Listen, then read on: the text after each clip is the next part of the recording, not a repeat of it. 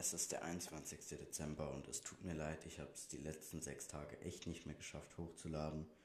Tut mir wahnsinnig leid und heute gibt es deswegen einen besonders coolen Spruch und der heißt, gestern Abend ging ich zu Bett und sah ein Bild von einem verzerrten, blutverschmierten Gesicht. Ich dachte mir nichts dabei und schlief ein.